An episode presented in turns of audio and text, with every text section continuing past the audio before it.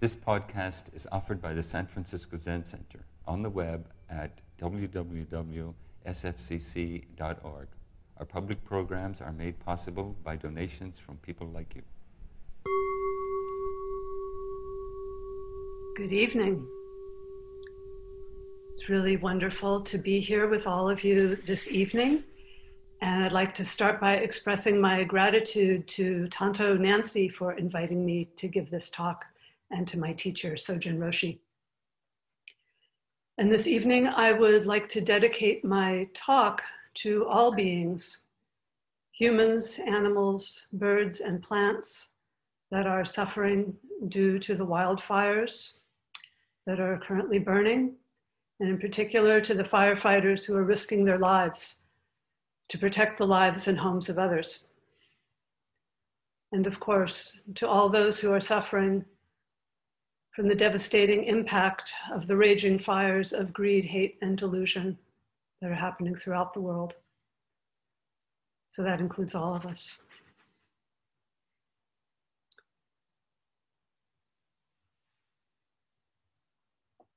I was very deeply impacted recently when I read that part of the reason that resources are so thin for fighting wildfires this year is because there is a great dependence on prisoners working as firefighters, and that they're not very available right now because of how terribly COVID has impacted all the people in our prisons. So there it is, the climate, the economy, the greed for cheap labor, racism, and the pandemic. They're not separate in any way. They impact everyone, but they impact the most vulnerable of us far more than others. And the impacts are becoming increasingly severe. And then there's Jacob Blake, yet another black man shot by police. So tonight I carry all of this and more in my heart, in my mind, in my body. And we all carry it in our hearts, minds, and bodies, and in the larger societal or Sangha body. For many of us, there's no longer enough time and space to sit with and resolve these losses, these griefs. They add up and they accumulate. We vowed to wake up, and part of what we wake up to is not only our own suffering, but the suffering of others and the suffering of the world. So what I want to talk about tonight is to share some of the teachings that have supported me over the years and are supporting me particularly now during these times. Before preparing for this talk, I had not thought of them in quite the way that I'll talk about them now, but I hope that you will find something helpful or encouraging in what I have to offer this evening.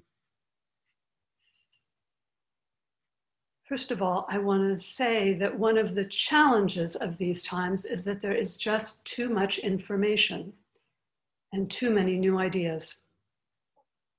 And I find that I have a need, a hunger, for clarity, for a simplicity that does not ignore or trivialize the complexities of our lives, that helps us orient ourselves and see a way forward.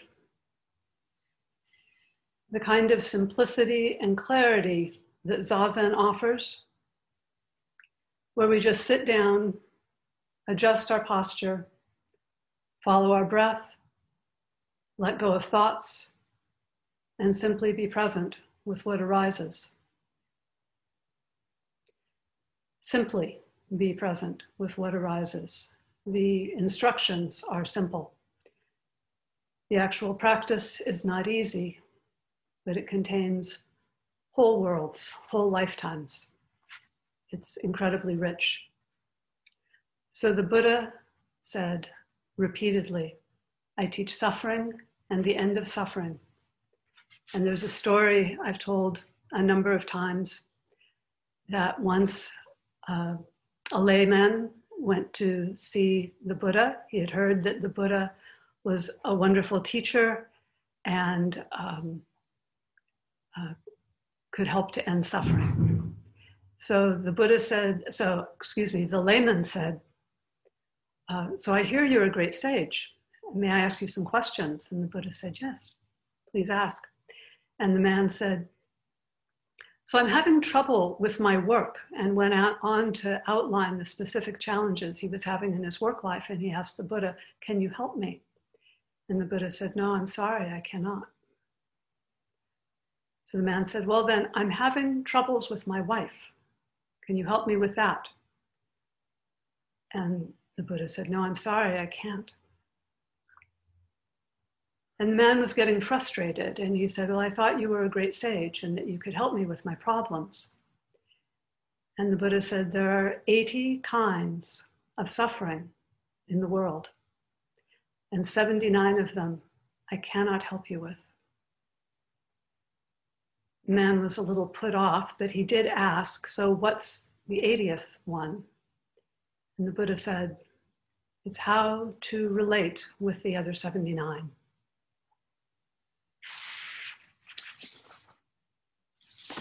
So the end of suffering is not the end of pain or difficulty, but the end of the extra that we add to our experience.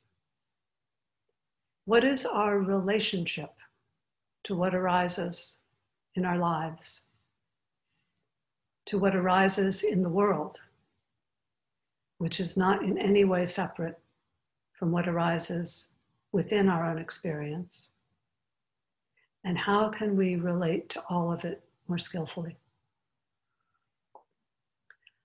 So, there are four very basic aspects of the teachings that are particularly meaningful to me right now. And I realize that they reflect the elements of mind, body, heart, and time. So in terms of mind, there is awareness.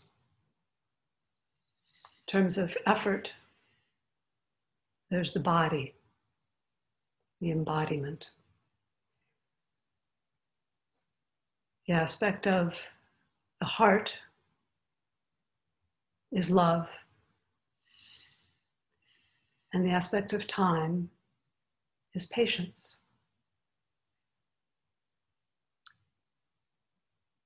I think I said the second one backwards. The aspect of body is effort, right effort. So in Pali or Sanskrit, our usual terms vary a little bit. Awareness is sati, effort is virya, love is metta, like the Metta Sutta, and patience is kshanti. All of these factors appear repeatedly in various lists in Buddhism. There are many lists in early Buddhism. There's even a list of lists, but this is my own list. And I had the thought, maybe it's sort of my playlist for the multiple pandemics. So this is how I'm playing with them right now. And I'm finding them helpful in navigating these unprecedented times. The way I'm thinking and talking about them tonight and in my daily life is not so much on the absolute level, but more on the relative level of our everyday lives. And of course, they're not in any way separate. So, awareness. Awareness is the translation that I prefer of sati, which is usually translated as mindfulness. It's a very foundational teaching in Buddhism. And sati is not the same as the quality of awareness in zazen, in just sitting. Sati is an awareness of things in relation to things. An awareness of their relative value. It's not just the emptiness of experience. So there is discrimination present. But it's a very particular sort of discrimination because it's specifically in relation to whether something is conducive to awakening, to freedom from suffering, or whether it leads to further suffering. Any feeling, anything that arises in our experience exists in relation to a whole world of feelings that may be wholesome or unwholesome, skillful or unskillful. In the Satipatthana Sutta, the Four Foundations of Mindfulness, the practitioner maintains awareness not only internally, but externally. This has not always been so much emphasized in Western Buddhism, and I have really appreciated Larry Yang's commentary on this.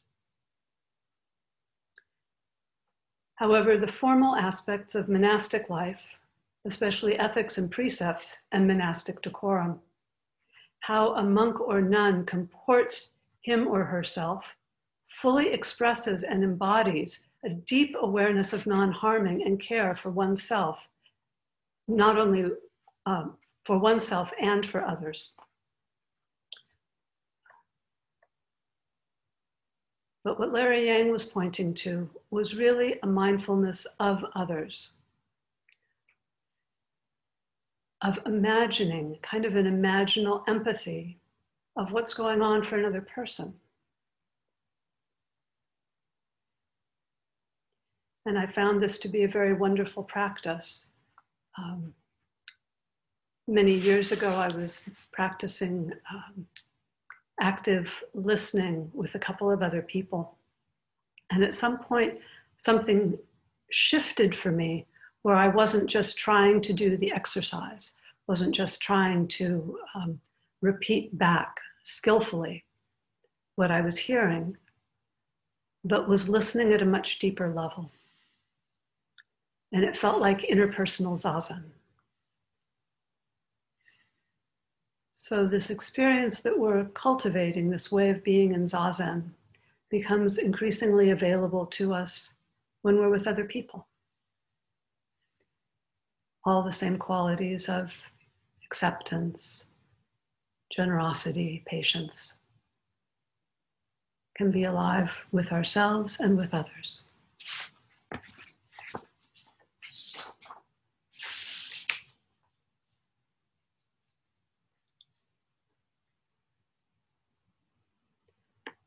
So this awareness is also noticing when we turn away from what is difficult, noticing when we cling to comfort or ideas or certain notions of how we should be or how others should be or how the world should be.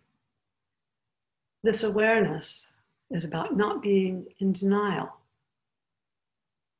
about letting ourselves be present with the whole world. And this discernment is also related to curiosity.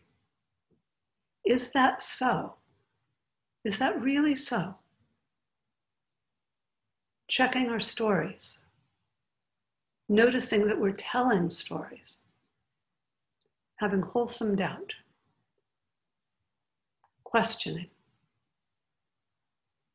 In daily practical terms, we can learn, we can educate ourselves, we can open our minds, we can expand our awareness and become more flexible.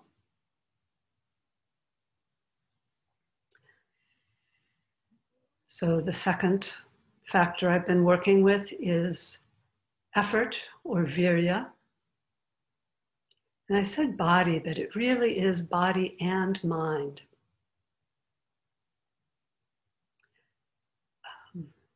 I've been following a little bit Reverend Barber's The Poor People's Campaign, a national call for moral revival. And I was watching a little bit of the program on Monday. And Reverend Barber was, he was saying, he was preaching, he was proclaiming, he was telling it.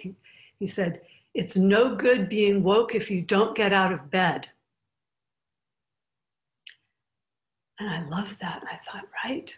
Awareness without appropriate action is hollow. Can't just be woke. You have to get out of bed. You have to go do something. And Reverend Barber talked about staying in the fight, about not giving up when there are glitches or setbacks. And virya, right effort, can really help us with this. So the roots of the word virya reflect the power of the warrior, the great energy and effort required to prevail.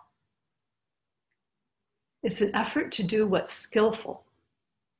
And included here are courage and fearlessness and an open-eyed engagement with both the inner world and the outer world. So how do we cultivate right effort? One of the traditional ways is through archetypes or images, role models that inspire us. So having some sense, some model for what it could be like to be undaunted in the face of challenges.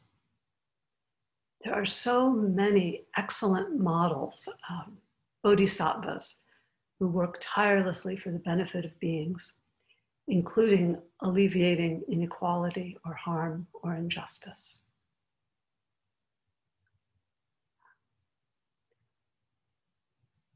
And then in order to sustain the quality of our effort, so we're not overexerting ourselves or exhausting ourselves or others, we need to cultivate both physical and mental energy. So in physical terms, exercise, diet, and rest are very important. Please do not neglect these things. The quality of our energy should be sustained and sustainable. When I studied Tai Chi, there was a term, sung, that meant to be both alert and relaxed, kind of like a cat, relaxed and alert, watchful.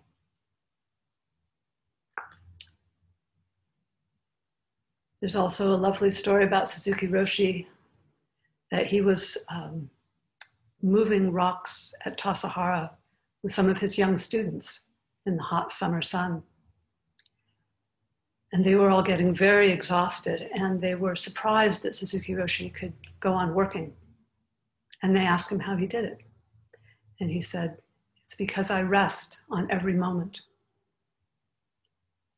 So it is possible to find a way of working, of sustaining energy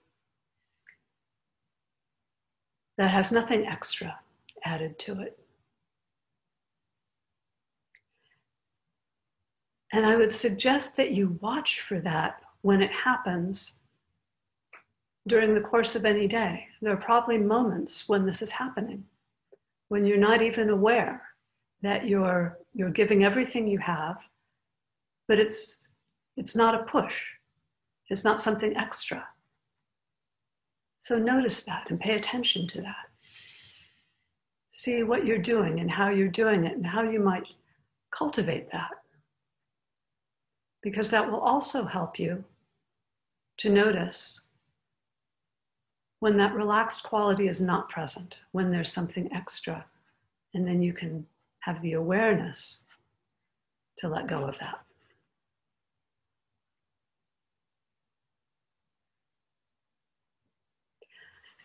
Much of this learning for both mental and physical virya happens in the body, because extra mental stress or striving shows up a lot in the body. Sitting in a lot of Zoom meetings lately, I've in one position, so it's a little like, well, it's a little bit like sitting zazen in the sense that I'm sitting much more stilly than I usually would. I've had a lot more opportunity to pay attention to my body and noticing what supports alert awareness and what really drains my energy.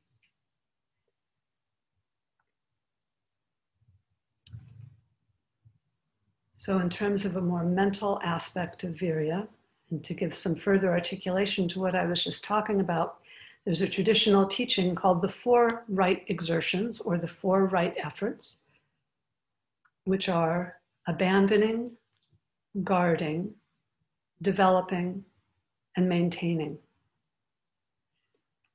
So abandoning what is unwholesome, what is hindering our practice, what adds stress, what is difficult. Dropping it, letting it go. So learning to let go is not so easy. We kind of know how to hold on, but it's not so easy to know how to let go.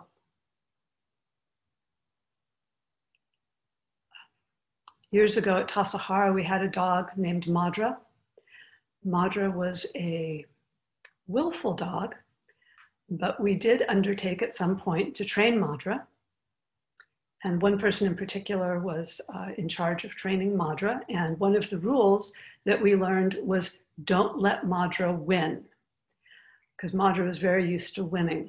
So the human always had the ball last or the stick last.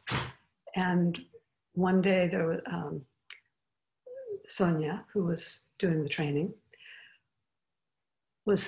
Madra brought the stick, but wouldn't drop it. And Sonia just kept saying, drop it, drop it. And finally, Madra dropped it, just opened his jaws and dropped it. And I watched this whole thing and I was amazed, because at that time I was having tremendous difficulty with my thoughts. They were persistent, they were, it was very hard to calm them. And I thought, if Madra can do it, I can do it too.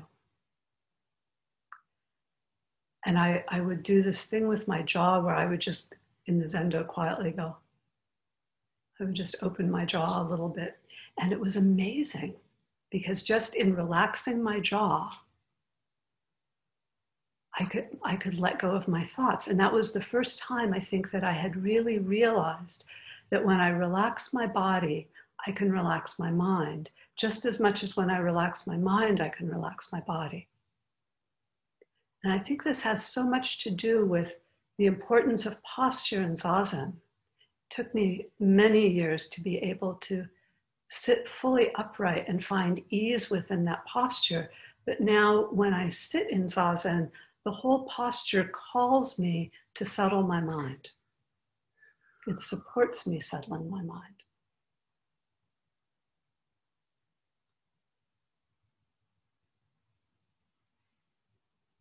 Another story about letting go from a different point of view was from Lee Lesser, who was, she gave a talk at Tassajara, and she was talking about holding on. And so she said, make a fist and hold it as tight as you can. Hold it, hold it, hold it, hold it, hold it.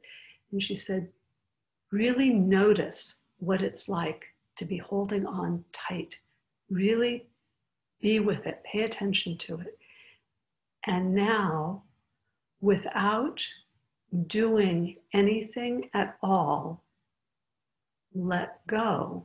Don't open your hand, but let your hand go. Let go of any extra tightening and see how it unfolds of itself, which was very challenging to do, but that instruction to notice how we're holding on and to be completely with it really helps in letting go. So being intimate with the holding on helps us to let go, helps us to abandon.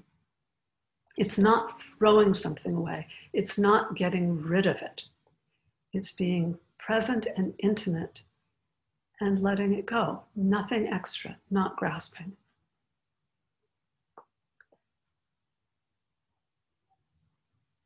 So this is one of the ones that we most often think of, is abandoning what's already arisen. But the next one is a little less familiar. It's guarding against, so it's not guarding against, but it's the non-arising of unwholesome states of mind before they've arisen. So it's like, you can see that you could get angry or upset about something, but there's actually a little choice point in there, a little decision where you're like, yeah, no, I think not today, not now. I don't have to pick that up. There's just that little space, that little moment of choice. I don't have to go there.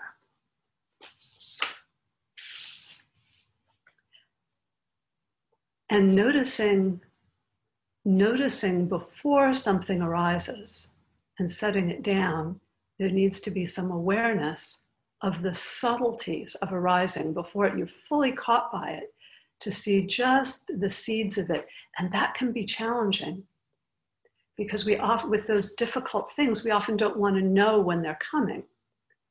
So we might get very angry or despairing or depressed or whatever it is, because we don't want to see that that's happening. But when we get more familiar and more comfortable with it, we can actually see it when it just starts, and then there's more room.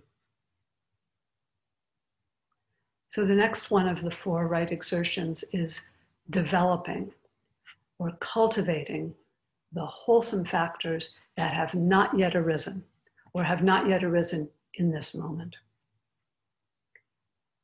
So there are many, many wholesome factors in Buddhism. There are wonderful lists of the Paramitas and the Brahmaviharas, and you know, the list goes on. So I would say, choose one and cultivate it. Whatever feels most supportive and most appropriate for you at this moment.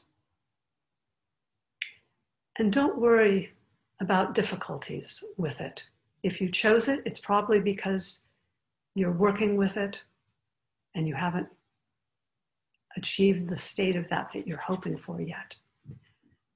So, you know, if you're rowing a boat, if the day is bright and calm, it's easy.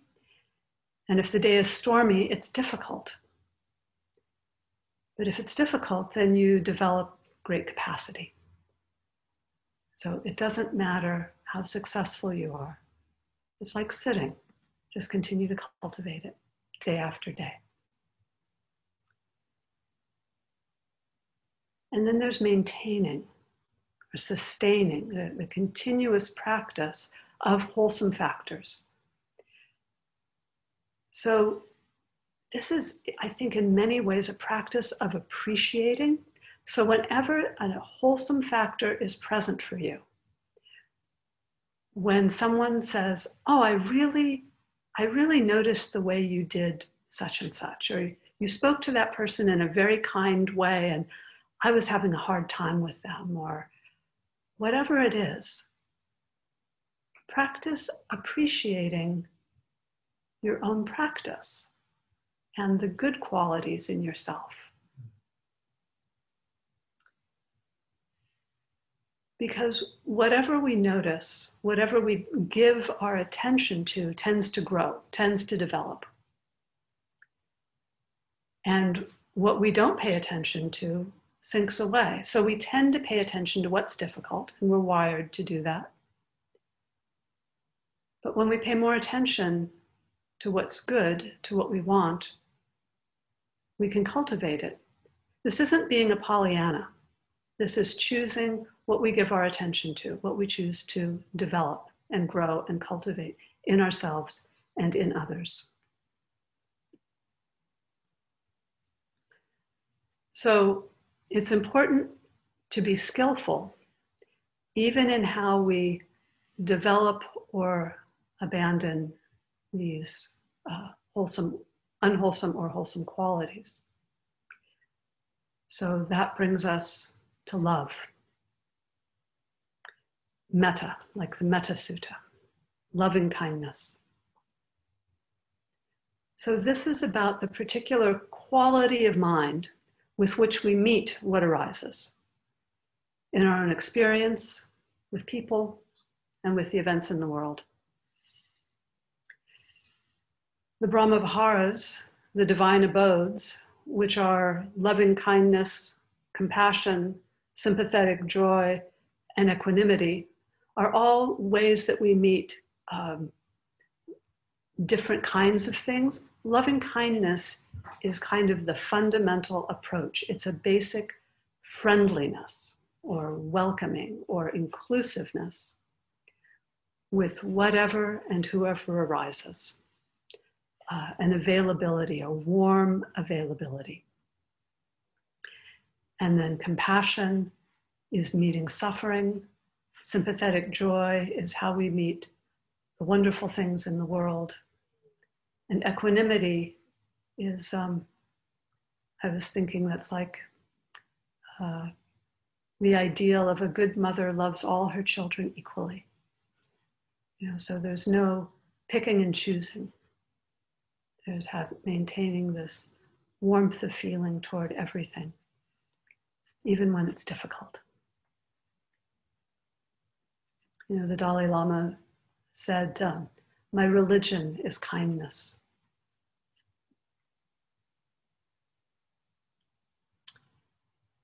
I recently learned that fear is not a hindrance in Buddhism, which surprised me. I would have thought that fear would have been included somehow among hindrances or unwholesome factors, but I was reminded of this because I read a quote from James Baldwin. Neither love nor terror makes one blind. Indifference makes one blind. So if fear is not a hindrance to our practice, or to awakening, what is it? The problem is not the fear, it's the ways that we try to avoid the actual experiences that we're having, including the experience of fear. So fear itself is not the problem, it's trying to get away from the fear. So how do we meet fear when it arises? If I practice finding even a little bit of space around difficult experiences when I sit, bit by bit, I'm learning that I will not die, that others will not die, that I have more and more capacity to just be present and to allow more and more of my experience. So there's an intimacy with experience that is very encouraging. This is how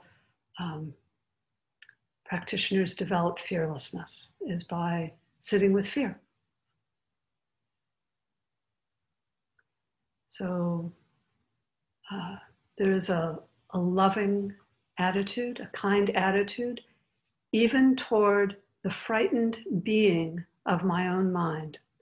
Not being so identified with the fear and seeing the frightened part of ourselves that we can have great compassion for. And we can have a warm curiosity. How is that for you? So there is also this practice of patience, of not trying to fix or control or change what is happening in this moment. Not trying to make it be otherwise. So patience, kashanti, or forbearance. Dale Wright says, the patient person is content to be wherever he or she is right now, no matter what the situation happens to be. Contentment, in this case, is not letting go of effort and striving. What it releases is the struggle, the unnecessary conflict, that stands in the way of lucid assessment and sustained conviction. Accepting the reality in which we stand, don't indulge in moods of resentment. Or you could say, don't be a hater. Hatred never ceases by hate. Hate only ceases by love. So if things are going badly, responding badly will just make it worse. And I really like Gil Fronsdal's very brief synopsis of the four right efforts. Don't make it worse, and if you can, make it better. So patience is more than passive endurance. It's the energy to move through suffering without allowing it to take us over completely, to be completely caught up in it.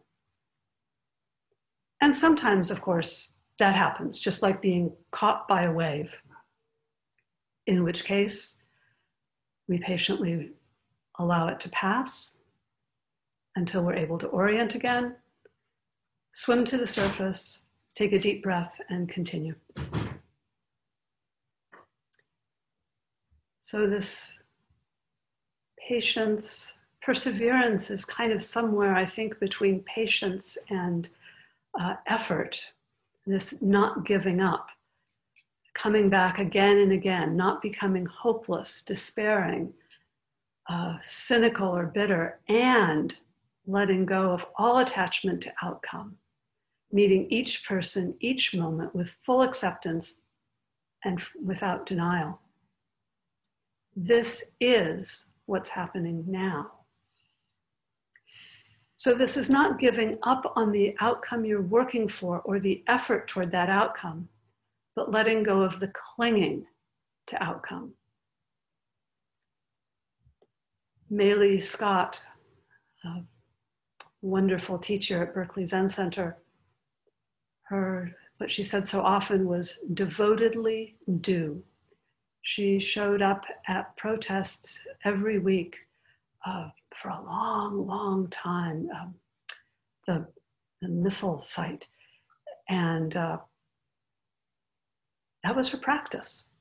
And she maintained this profound steadfastness that inspired so many people, even though there was no evident result or outcome from showing up there week after week.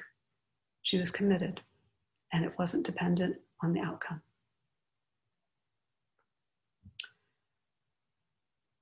So the world is not going to magically change when the fire season ends, or on November 4th, or on January 20th, or when the pandemic ends.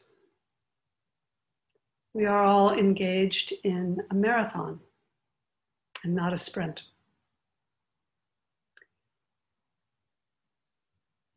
Traditionally, time has had a long view. In Buddhism, we talk about lifetimes or kalpas, very long view of things. Indigenous peoples speak in terms of 7 generations. In our time, we tend to have a very short sense of expectation. Things should happen quickly, immediately. And there is this sense of urgency to act. So how do we balance this sense of urgency, of action, of needing to act now, quickly, but not to be driven, not to expect the results that we work for overnight, not to be discouraged? And I think that's the most important thing. With whatever urgency we work, how to not be discouraged by not having it happen in the way or at the speed that we want it to. So as we continue to run and walk or crawl or periodically rest during this great marathon that we are all engaged in together, even though we can't be together in quite our usual ways right now, Let's all be as aware as we can of each other and of our own state of being, to guard and sustain our own energy and to encourage each other to love and accept those around us, to practice patience, breathe deeply, rest on each moment, and never give up. We are so incredibly fortunate to have teachers, teachings, and practices, and community. These jewels are incredibly precious. Please take very good care of yourself and others. Thank you. Thank you for listening to this podcast offered by the San Francisco Zen Center. Our Dharma talks are offered at no cost, and this is made possible by the donations we receive. Your financial support helps us to continue to offer the Dharma. For more information, visit sfcc.org and click Giving. May we fully enjoy the Dharma.